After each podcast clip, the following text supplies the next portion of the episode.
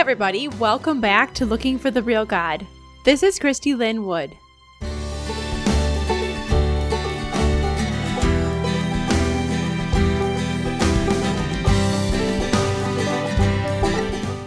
Today, we're going to be exploring why we are so very vulnerable to false teachers and cultic situations.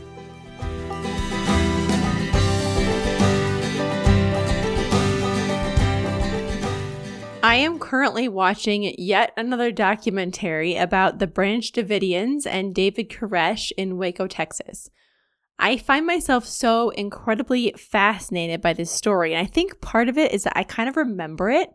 I was 12 when it went down, and I have these memories of the building burning and the smoke and reading the newspaper articles. And I think the other reason that I'm so intrigued by it is because in 1993, just a few months after the whole mess happened in Waco, Texas, my parents joined an evangelical cult.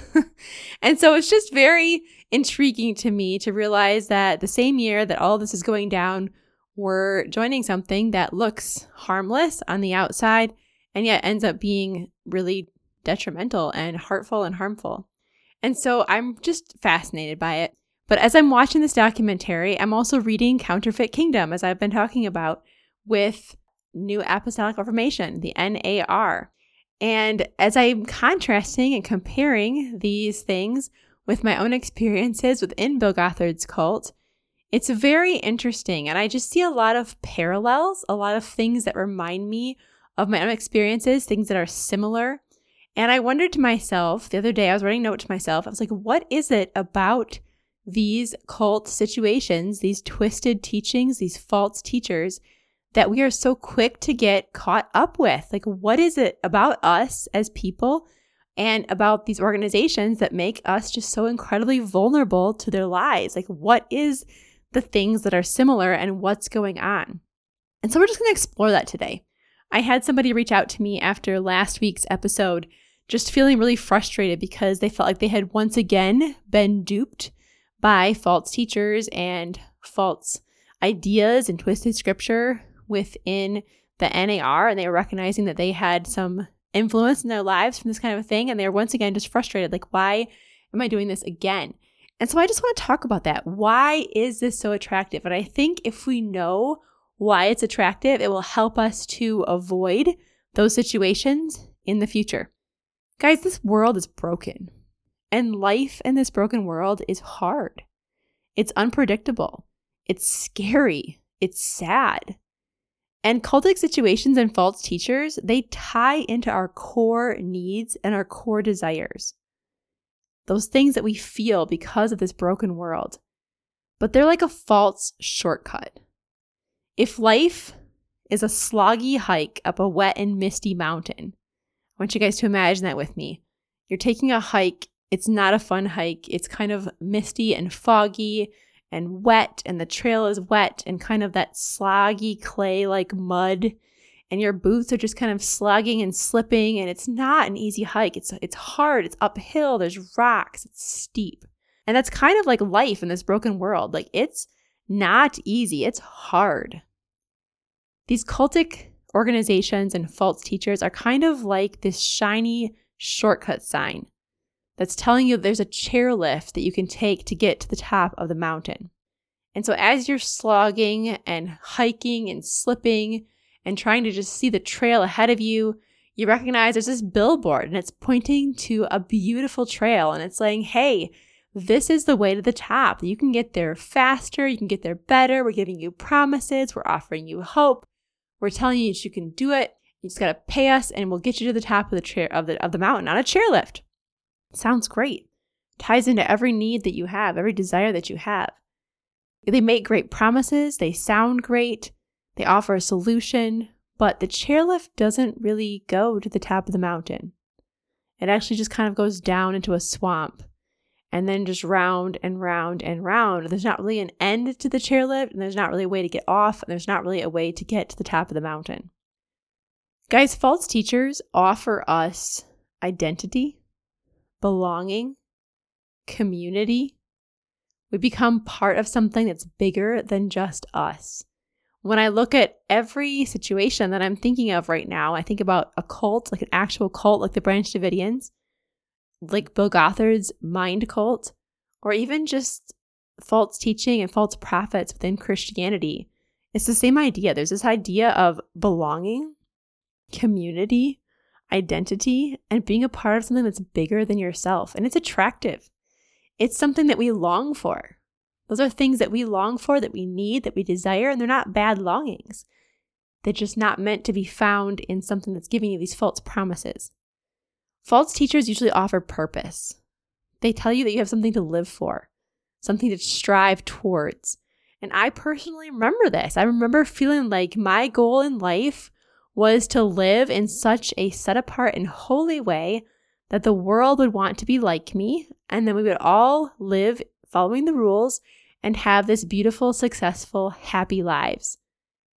Which is ridiculous, but that's how I felt. That's how I felt. If the world would just follow the rules that we're following, the entire world would be fixed. It'd be beautiful, it'd be happy. And that's the same kind of thing that other false teachers and cults also offer.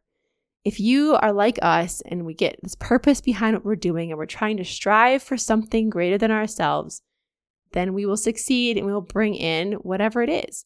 The NAR really believes that you're going to bring in Christ's reign on earth by making de- declarations of prayer and by doing different things that you can bring Christ's reign to earth. And, you know, the different cults, they were trying to accomplish whatever it is they're trying to accomplish, but there is a purpose bigger than you, and that's very attractive. Cults and false teachers and cultic situations will often give formulas and promises. They're trying to create a false sense of security and of control. They promise control. If you do this, you will be in charge of the brokenness that you face. You can conquer that brokenness if you do these things. You will have power. You can make things happen. And guys, we long for power and control. We hate feeling helpless and hopeless in this broken world. If I could find a formula that would magically make my life great, that would magically heal the people that I love, that would magically provide all the things that I need and then some and more, why would I not want to do that? That just seems silly. Of course, I want control of this broken world. And yet, that's not really a promise that Jesus ever gave us. In fact, when he came and lived with us in our broken world, he allowed himself to be very much out of control. He allowed the things and situations and the people in his life to take him in a way that he was not really excited about going. And he allowed them to do things to him that were very hard and hurtful and painful and ultimately killed him. And so this world is not about trying to control it, but it's about being able to surrender to someone who is in control. Most of the time, these cults, these organizations, these false teachers will say things that are almost true. Almost. And yet, because they are not true, they are actually lies. Beautiful lies, pretty sounding lies, but they are still lies. Guys, Jesus doesn't offer earthly security. He offers eternal security. He offers hope in a relationship with Him. He offers us a life that never ends with Him for eternity in paradise. He offers to be with us here in this broken world, but he doesn't offer that same thing that we just we want. We want control, we want security, and he doesn't offer that. We are still going to face pain, loss, sorrow, death, sickness, and more here on earth. And that's going to be true whether you are believing false ideas from a cult or whether you're not.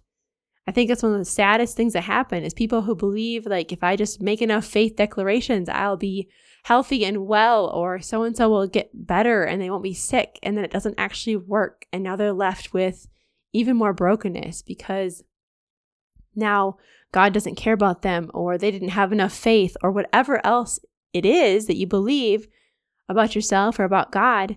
It's even more brokenness than you started with. And that's just devastating to me. I hate that. But guys, Jesus says he'll never leave, that he won't leave us alone. So even though we are going to still go through pain and sorrow and suffering on this earth, we have been promised that we will not be alone. He does offer us a new identity. He offers us true transformation, but it's usually more simple and less flashy. It's transformation of the heart. He wants to remake us into the people that He created us to be. He wants to restore our relationship with Him, but it's not going to be the same level of identity and purpose. It's just quiet, it's simple, it's everyday, it's genuine. And Jesus doesn't give us control. Instead, He asks for surrender. But in surrender to Him and to His will for our lives and to the things He's called us to do, there is more peace than we will ever find by being in control. It's one of those crazy paradoxes where as you let go of control, you end up with peace and a relationship with God that changes our lives, and transforms us. The promises that Jesus gives us aren't going to guarantee earthly security or safety or success, but they are worth far more the Spirit comes to restore and to heal us from the inside out, maybe not always physically, but He wants to restore our hearts and the parts of us that are so broken deep within. It's a beautiful thing. I want to imagine, as we're imagining this mountain, guys. So Jesus isn't here giving us this fancy chairlift ride to the top, but He is telling us that He wants to slog along the trail with us. He wants to hold our hand and help us over the rough spots. He will carry us when our strength is gone. He will clean us up after we fall. He will feed us by a campfire that He makes for us, and He will dwell with us. He will point out the beauty to us in the midst of the struggle, and we will grow stronger and more confident as we learn to walk with Him and we will realize that the journey to the top of the mountain was just as important as the final goal of seeing it.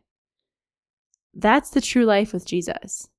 It's boring, it's ordinary, it's everyday, it's simple. Look at the life that he lived when he was here with us. That's the kind of life that he calls us to live. Boring, ordinary, simple, obscure lives surrounded by normal, boring people and not anything flashy or crazy or amazing or anything like these cultic organizations offer. Just normal life with Jesus. Gently being led and held and helped and encouraged and becoming stronger and stronger in our faith with Him. Guys, behind the bright colors and the lights of the shortcut of false teachers, there's darkness and death if you imagine that the chairlift doesn't actually work very well and you actually get on it and you recognize that it's rickety, it's falling apart, it's sketchy, it's run down, kind of broken, and it doesn't go anywhere except for in a tilted circle of confusion. And you will never get to the top of the mountain on the chairlift. Guys, false teachers and cultic leaders are simply benefiting from our pain they aren't really going to help us.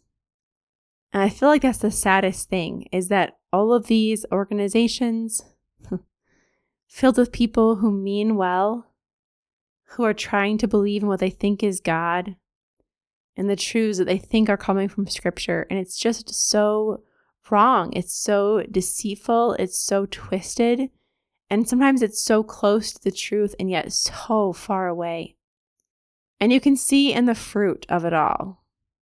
And people who are no longer operating in reality, they're living in the Christian bubble world, they're living in the cult world, they're living in some other reality, some other dimension where they can't even really relate to us anymore.